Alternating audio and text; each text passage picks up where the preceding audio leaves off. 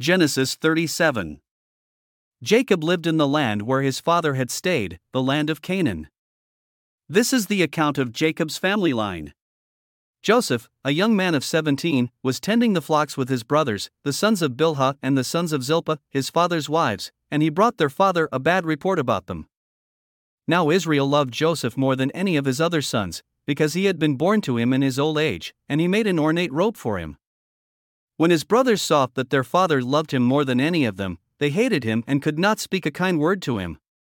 Joseph had a dream, and when he told it to his brothers, they hated him all the more. He said to them, Listen to this dream I had. We were binding sheaves of grain out in the field when suddenly my sheaf rose and stood upright, while your sheaves gathered around mine and bowed down to it. His brothers said to him, Do you intend to reign over us? Will you actually rule us? And they hated him all the more because of his dream and what he had said. Then he had another dream, and he told it to his brothers. Listen, he said, I had another dream, and this time the sun and moon and eleven stars were bowing down to me.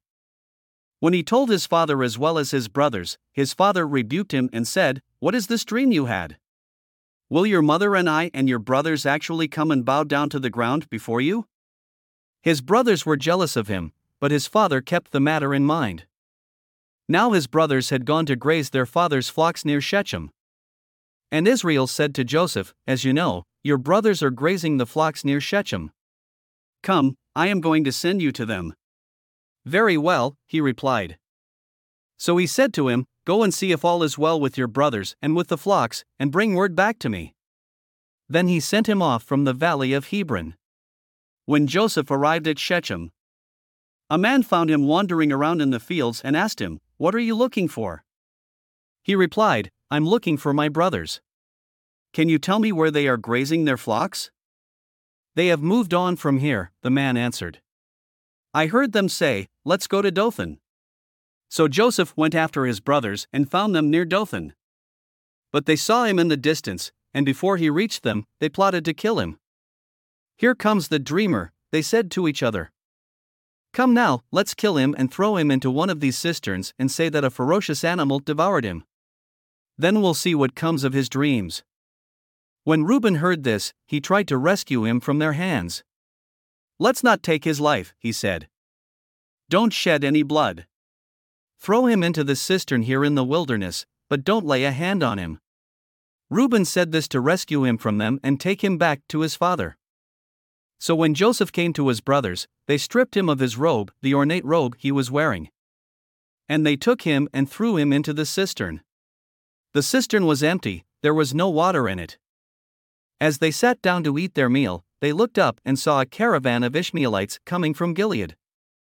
Their camels were loaded with spices, balm, and myrrh, and they were on their way to take them down to Egypt. Judah said to his brothers, What will we gain if we kill our brother and cover up his blood? Come, let's sell him to the Ishmaelites and not lay our hands on him. After all, he is our brother, our own flesh and blood. His brothers agreed. So when the Midianite merchants came by, his brothers pulled Joseph up out of the cistern and sold him for twenty shekels of silver to the Ishmaelites, who took him to Egypt. When Reuben returned to the cistern and saw that Joseph was not there, he tore his clothes. He went back to his brothers and said, The boy isn't there. Where can I turn now? Then they got Joseph's robe, slaughtered a goat, and dipped the robe in the blood. They took the ornate robe back to their father and said, We found this. Examine it to see whether it is your son's robe.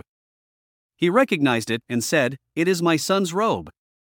Some ferocious animal has devoured him. Joseph has surely been torn to pieces. Then Jacob tore his clothes, put on sackcloth, and mourned for his son many days. All his sons and daughters came to comfort him, but he refused to be comforted. No, he said, I will continue to mourn until I join my son in the grave. So his father wept for him. Meanwhile, the Midianites sold Joseph in Egypt to Potiphar, one of Pharaoh's officials, the captain of the guard. Thanks for listening to another chapter of the Bible. At My Faith Fuel, we believe a good coffee fuels your faith and energizes your day. Please visit myfaithfuel.com to explore our delicious coffee blends. Part of each purchase goes to training worshippers around the world. Thanks for listening.